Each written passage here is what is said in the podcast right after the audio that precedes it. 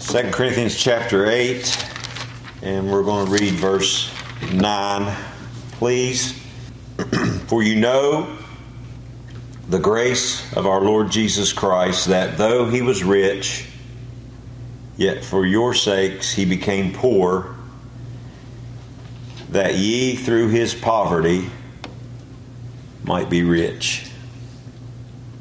Lord, bless your word today. Thank you for just the blessings of life and thank you for the salvation, God, through Jesus Christ. Please have your way in this service. May thy will be done. Cleanse me and wash me in your blood. Open our hearts and our eyes and our ears and our understanding that we might grow closer to you. Lord, if someone's not a Christian today, I pray that today they would trust you. These things we ask in Jesus' name, and amen. I'm going to entitle this message The Great Exchange. The Great Exchange. And to exchange something, as you well know, means to trade or to swap one thing for another. And our text tells us here that Jesus Christ exchanged his riches and his glory for poverty so that we might be made rich.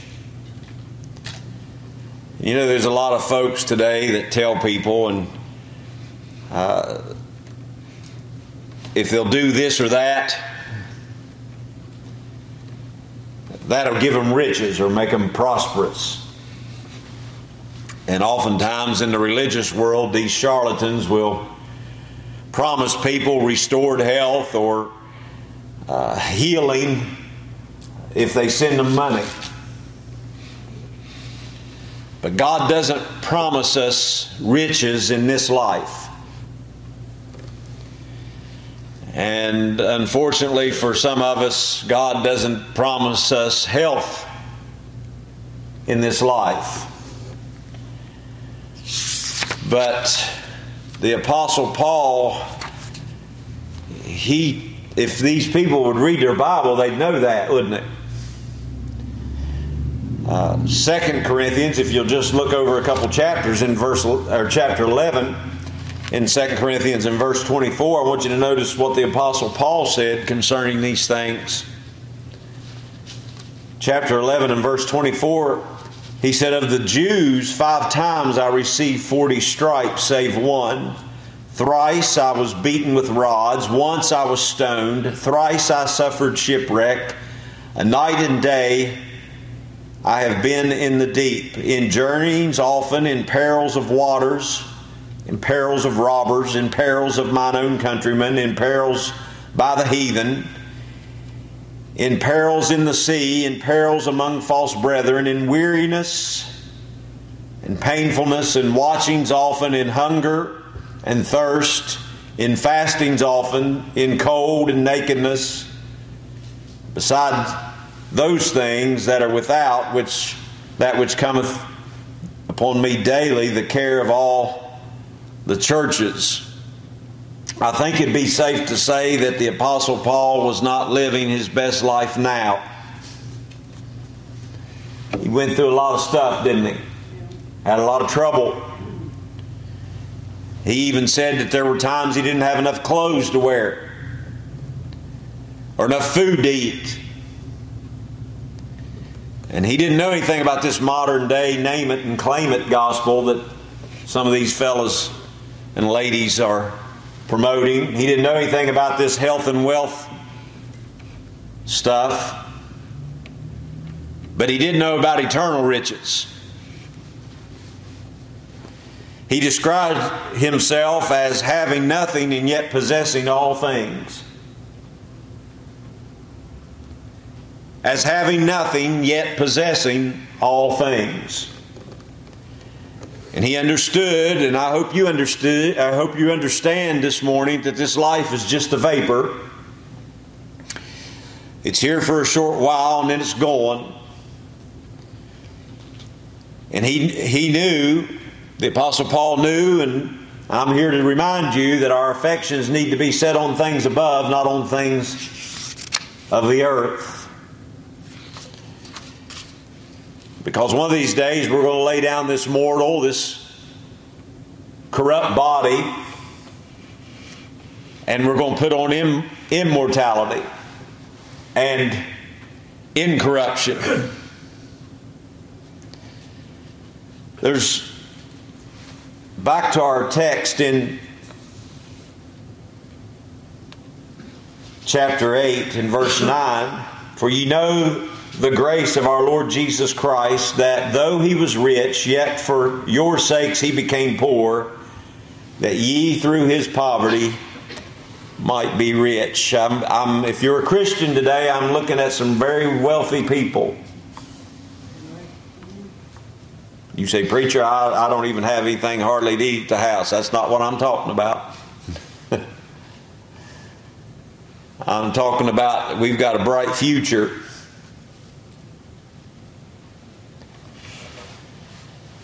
I want to present three things concerning what the reformer Martin Luther said, what he called the great exchange.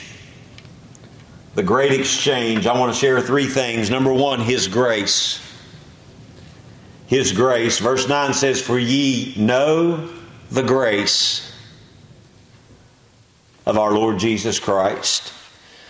The Bible tells us in Ephesians 2 8 and 9, For by grace are ye saved through faith, and that not of yourselves, it is a gift of God, not of works, lest any man should boast. It's by grace, isn't it? I want to remind you today that good works cannot save. Good works cannot save. Keeping the commandments. If you've been in our Sunday school class, we've been going through Romans chapter 3. And we, know, we have learned that keeping the commandments cannot save. And one of the reasons that keeping the commandments cannot save is you're not able to keep them. Doing good cannot save, or doing right as a matter of fact, doing good or doing right cannot keep you saved. Being a good neighbor. Sometimes you'll talk to people about their soul and they'll say, Well, I'll try to be a good neighbor. Well, that's great. I like good neighbors. I'd, I'd rather have good neighbors than bad neighbors. But being a good neighbor won't save you. Joining the do gooder club won't save you. You can, you can say, Well, I'm going to join this club or the Lions Club or the whatever club or the lodge or whatever you want to call it. You can join the Royal Order of the Buffaloes, uh, but it won't save you. And there's nothing wrong with doing good. But that's not how you get saved, is it?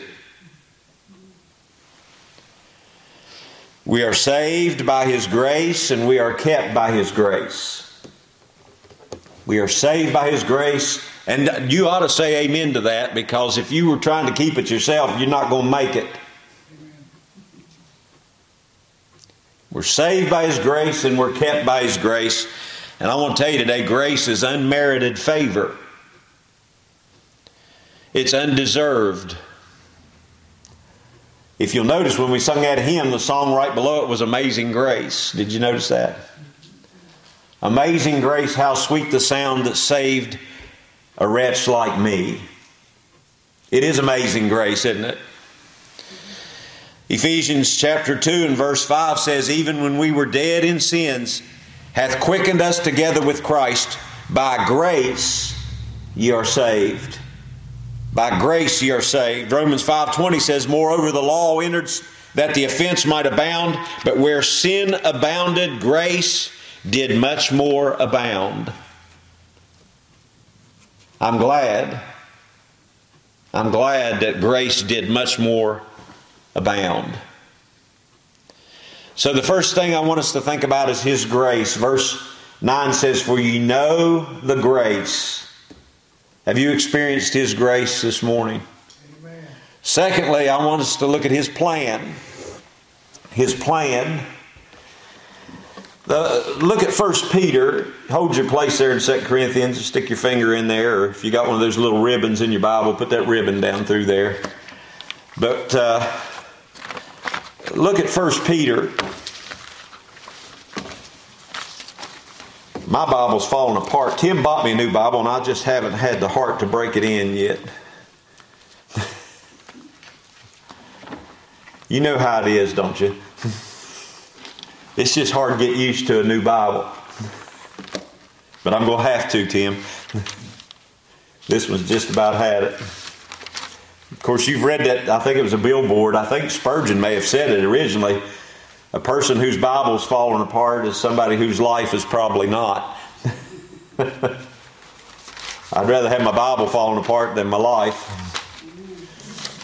1 Peter chapter 1 verse 18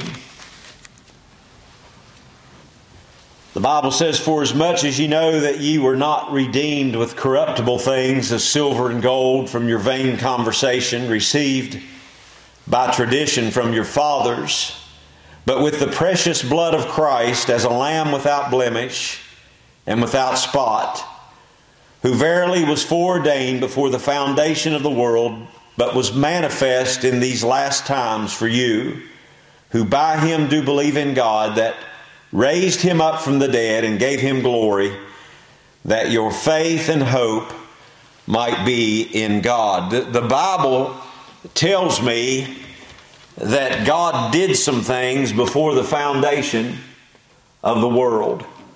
God did some things before the foundation of the world. In eternity past, God planned to send His Son to redeem a world of lost sinners. That was the plan. God had a plan. By the way, I don't, uh, some folks kind of believe that God had a plan B. I don't believe that. I believe God had one plan and He's fulfilling it right now. Christ's sacrifice for the sins of the world was not an afterthought. It was not something God decided to do when things spun out of control. It was planned before the foundation of the world. Amen. Amen. Before God ever created the world, in the mind of and in the plan of God, Christ had been sacrificed, and the names of the redeemed were known to him before the foundation of the world. God has a plan, God is in control. I take comfort in that. God is in control. I've got a little note by my where I study. I haven't I haven't figured it all out yet, but I, I wrote this down because the Lord, I think, uh, prompted me to write it down. But when they lowered Joseph into that pit that day, that was God's plan.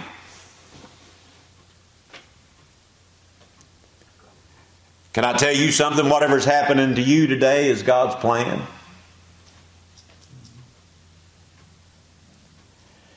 The Word of God says He worketh all things after the counsel of His own will. And I read to you this morning in Sunday school, Him being delivered by the determinate counsel and foreknowledge of God, ye have taken and by wicked hands have crucified and slain. Man did all the wickedness. Man nailed the Son of God to a cross. Man drove the nails into his feet. Man spit on his face. Man beat him beyond recognition. Man shoved a crown of thorns down onto his brow. Man laughed and jeered and mocked him, the Son of God. The Bible says, and like a lamb he opened not his mouth. And the Apostle Peter said, Ye have taken and by wicked hands have crucified and slain. But I want to tell you something today. It was all part of the determinate counsel and foreknowledge of God. Amen. When they crucified our Lord, it did not. If you were looking at that, folks, if when the, the day that they crucified Jesus Christ, if you were looking at that, you would not say God had a plan.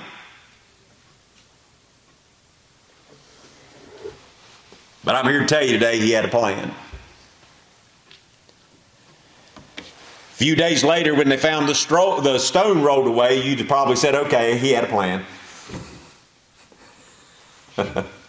hey! He's got a plan right now, folks. You just may as well accept that. It'll help you to know that. That He has a plan. He's got a plan for you, He's got a plan for me. He has a plan. You know, when a few days later, when Mary Magdalene went to the tomb and thought he was the gardener, you remember that? She thought he was the gardener. And he spoke to her and said, Mary. And when he said her name, I want to remind you, his sheep hear his voice. When he said her name, she said Rabboni, Rabboni. And that means great master. She didn't think he was a gardener then. She realized it was the Son of God. Is he your master today? Is he your master today? Uh, he has a plan. He always has a plan. He always has a plan. Uh, there's people sitting in this room going through some tough things right now, and I understand. I ain't had the best couple of weeks of my life either lately. but uh, he's got a reason, doesn't he? He's got a plan. He always has a plan. He always has. The hymn writer said, uh, His eyes on the sparrow, and I know He watches me. I know He's watching me. If you've been called according to His purpose, then all things are working together for your good. So we see His grace. We see His grace. And we also see His plan. And then, thirdly, we see His purpose. We see His purpose. Why did Jesus come to this earth? Why did Jesus come to this earth? Why did he come from the glories of heaven to be born basically in a shed and laid in a feeding trough? That's what he did, wasn't it?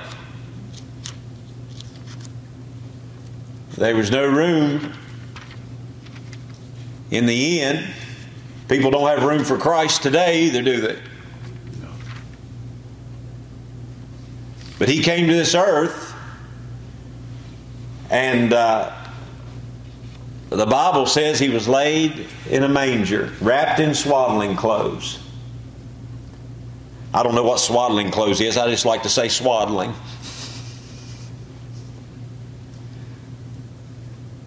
Might have been a camel blanket for all I know.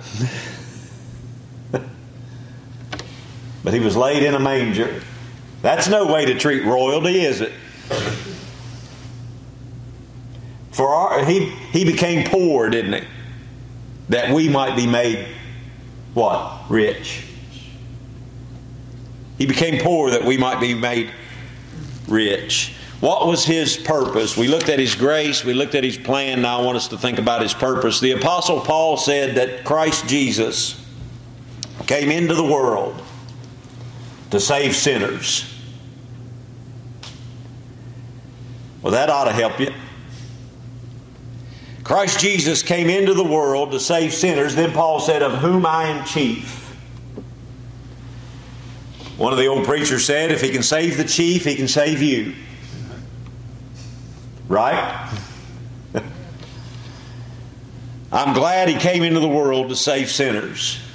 But I have to tell you something you can't get saved until you know you're a sinner. They that are whole have no need of a physician. You got to realize your plight, don't you? You got to understand you need a Savior. Jesus said in Matthew 18 11, For the Son of Man is come to save that which was lost. Let me read that again because it's not in some of y'all's Bibles, probably. You got to get your Bible, it's in there, by the way.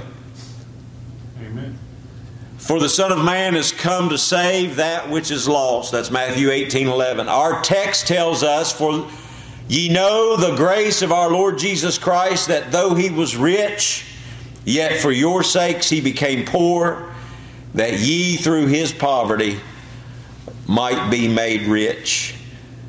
I wonder why did the Son of God become poor and live a short life of poverty? What makes these uh, TV preachers think they ought to live in luxury when our, their master didn't have a place to lay his head?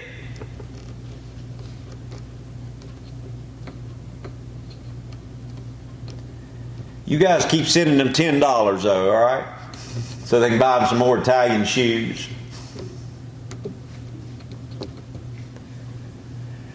One old preacher, I can tell you his name. I won't, but he he said he kind of mean. He, he, said a lady called him and said, "My husband's passed away. Could you uh, could you do his funeral?" And he said, "Well, where do y'all go to church at?" And she said, "Well, we we just basically we go to church on the TV." she mentioned this evangelist's name on the TV. He said, Well, call him up and have him do the service.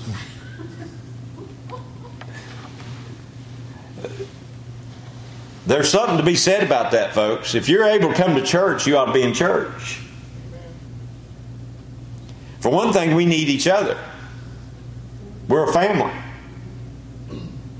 We need each other. And when bad things happen, and bad things do happen, you need your church family, don't you? And you won't find you won't find them on the television.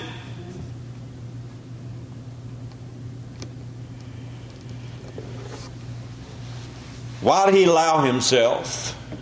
When you think about the crucifixion of Christ, it's beyond our comprehension, isn't it? Uh, when you think about that, he allowed I, I can't even stand the thought of somebody spitting on me. When you think that they, he allowed the, those soldiers to spit on him, when you think that he allowed them to shove that crown of thorns down on his brow, when you think he submitted to being whipped with a cat of nine tails till his back was open and you could see the bones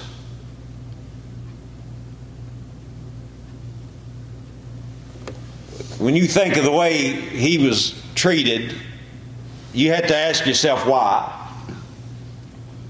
What was his purpose? What was his purpose? When, when they nailed, when they stretched his hands out and drove the nails into his hands and his feet, and they lifted that cross up into the air and they dropped it down into that hole that had already been dug, and it, and it fell with a thud, and everything in him moved as the blood streamed down his body on that old rugged cross, you have to say, what was his purpose? What was his purpose? For ye know that the grace of our Lord Jesus Christ, that though he was rich, though he was rich, yet for our sakes became poor It's no wonder the Apostle Paul said, The love of Christ constraineth me.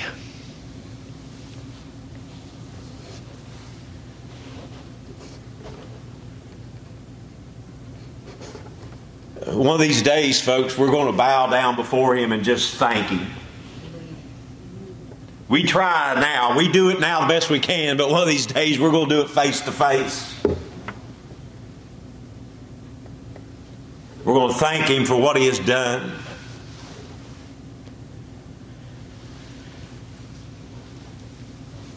Look over at Titus.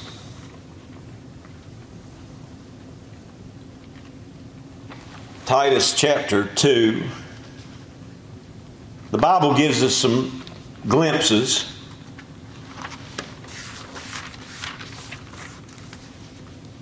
Titus chapter 2 and verse 11.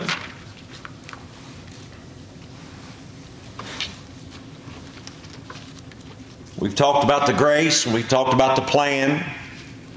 Now we're talking about the purpose. Titus chapter 2, verse 11 For the grace of God that bringeth salvation hath appeared to all men, teaching us that denying ungodliness and worldly lust, we should live soberly, righteously, and godly in this present world, looking for that blessed hope and the glorious appearing of the great God and our Savior, Jesus Christ, who gave Himself for us that He might redeem us from all iniquity and purifying Himself a peculiar people, zealous of good works. These things speak and exhort and rebuke with all authority. Let no man despise thee. I want to tell you today, He gave Himself for us. His purpose is that He might redeem a, a people to Himself. He came and gave Himself for us that He might redeem us from all iniquity and purify unto Himself a peculiar people. Now, you know, when you talk about peculiar, you think about somebody that's a little odd. When somebody says, Well, I think that I think that guy's peculiar. That's usually not a compliment, is it? Well, when the Bible uses the word peculiar here, it means it belong, it's something that belongs to him exclusively.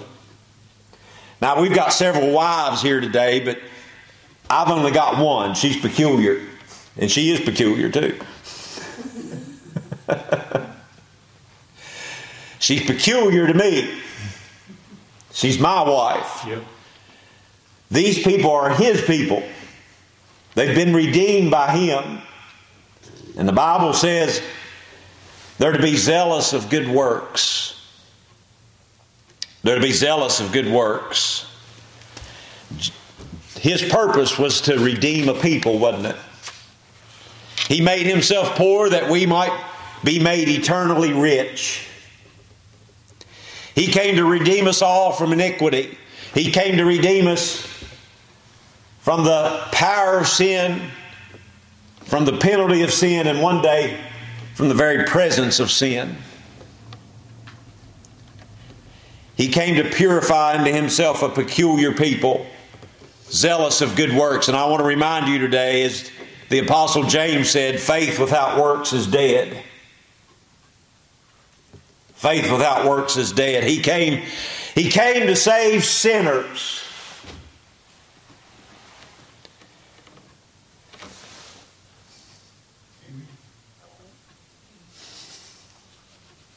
That's me. he came to save sinners. I'm glad about that, aren't you? Yes. In Hebrews 12, verse 2, it says, Looking unto Jesus, the author and the finisher of our faith, who for the joy that was set before him endured the cross, despising the shame, and is set down at the right hand of the throne of God for the joy that was set before him. His purpose was to redeem us. He loved us. Bible says for God so loved the world. He loved sinners, didn't he? He loved sinners when sinners didn't love him. He loved sinners when, when sinners were cursing him. He loved sinners when sinners were shaking their fist at him. I want to ask you today do you know him? Do you know him? Is he the author? Is he the beginner? Is he the author and the finisher? of your faith? Has He saved you? Let me ask you this how will you die? Rich or poor? Now, I ain't talking about your financial state, statement.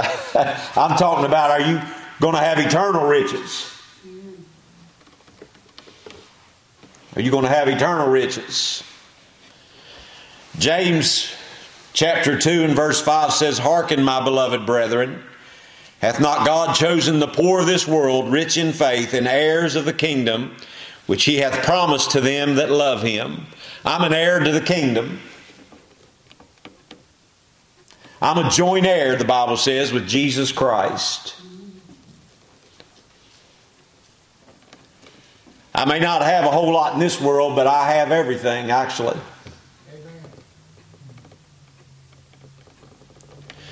Look over at 1 Peter chapter 1.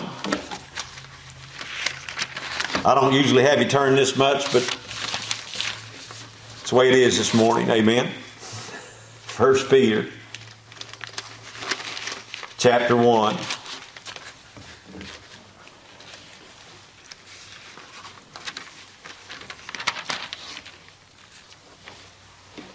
And verse 3. If you're a Christian, He's promised you the kingdom. He's promised you the kingdom. 1 Peter chapter 1 verse 3 Blessed be the God and Father of our Lord Jesus Christ which according to his abundant mercy hath begotten us again unto a lively hope by the resurrection of Jesus Christ from the dead. Amen. There's a lot there in, in that verse, but I'm, I can not unpack it this morning. But I just want to tell you today, uh, we've got a living hope. We've got a uh, he lives. We serve a risen Savior, don't we? He lives. Verse 4 to an inheritance incorruptible. Incorruptible. That that means it's not corrupted by anything. How many of you have uh, your parents maybe left you something or or uh, maybe a relative and you and you had it in the closet and you got it out of the closet and it had rusted or the moss had eaten it or the mice had ruined it. I've had that happen. I don't know if any of y'all ever had that happen but i've had some things that i really wanted to keep and take care of. That was left to me and then when i got it out i looked at it and it, and it, and it had corrupted. But i'm going to heaven where nothing's corrupted nothing's corrupted Everything's corrupted here. I don't care if you build a mansion, within 50 years you'll, you'll be having to do maintenance.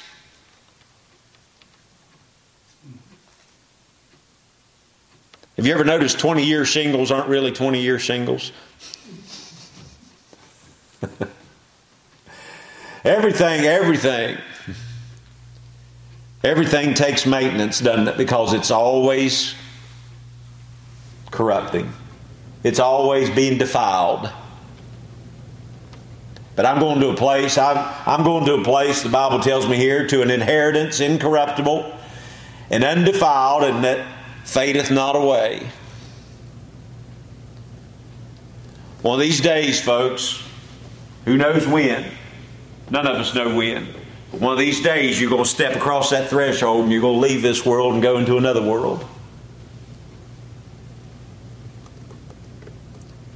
And when you get there, you'll wonder what in the world you ever liked about this place.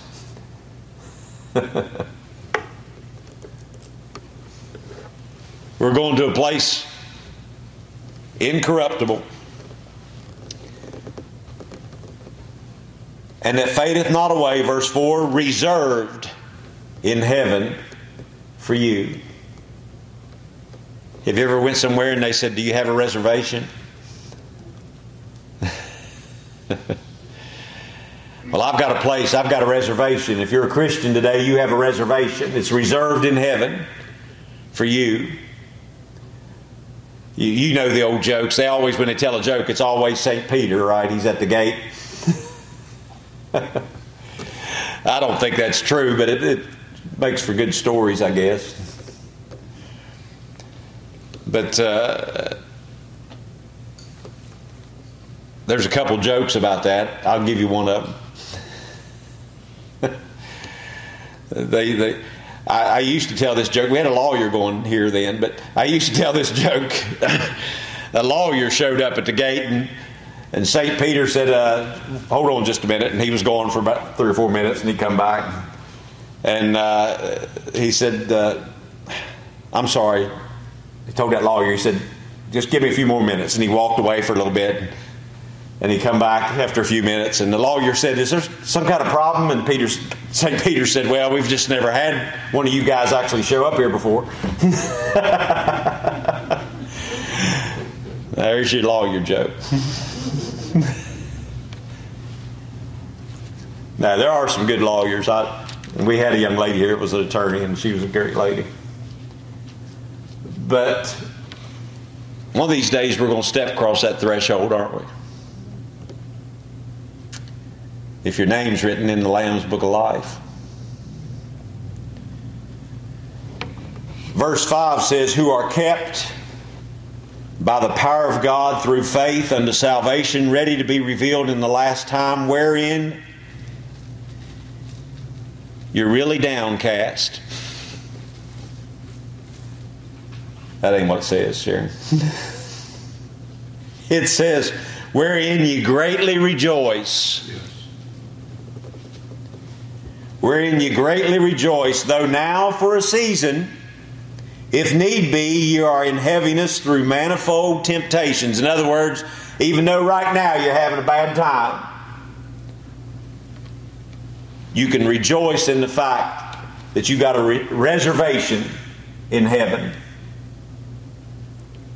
We can greatly rejoice that the trial of your faith, verse 7, being much more precious than of gold that perisheth, though it be tried with fire, might be found unto praise and honor and glory at the appearing of Jesus Christ. I'm just trying to tell you today, we've got an inheritance. And no matter what you're going through now, it's, it's, it's going to be all right in the long run. It's going to be all right. I want to ask you today have you been born again? Do you love Him? Think about what He's done for you. Think about, think about His grace. Think about how He became poor that we might be made rich. Think about how He suffered and died for you.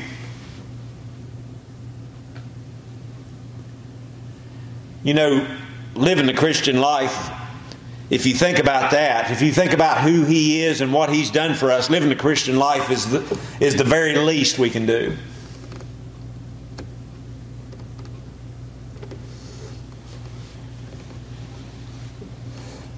Do you have a reservation? You remember what Jesus said? He said, For what shall it profit a man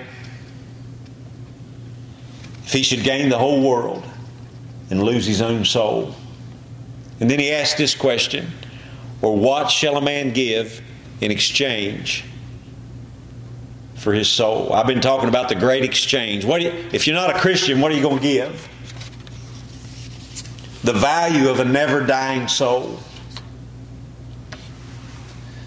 It's priceless, isn't it? The only thing that can purchase a soul is the blood of Jesus Christ.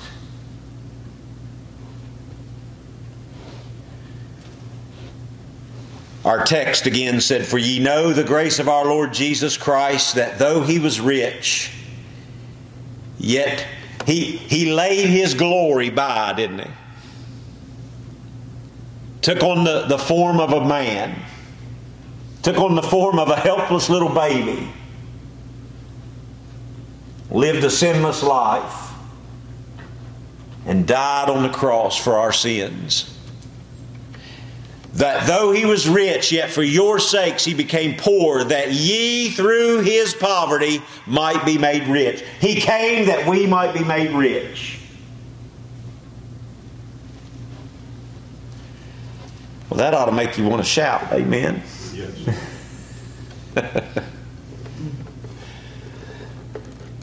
that ought to make you want to shout.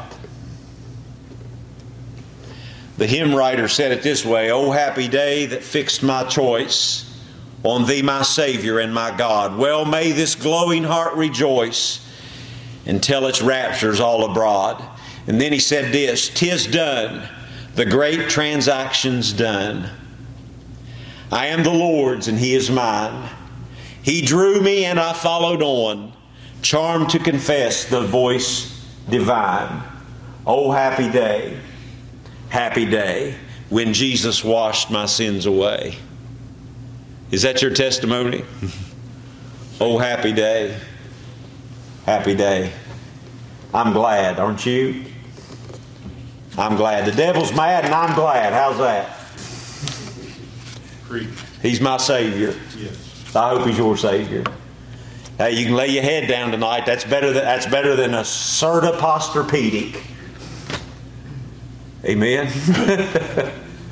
that's better than a My Pillow. Isn't that what that guy's always advertising these days? You can lay your head down on knowing the fact that you got a reservation in heaven. That's a wonderful thing, isn't it? I've got some loved ones over there I'm waiting to see. Amen. Got some friends. Got some people. Les, you and Ginger come ahead.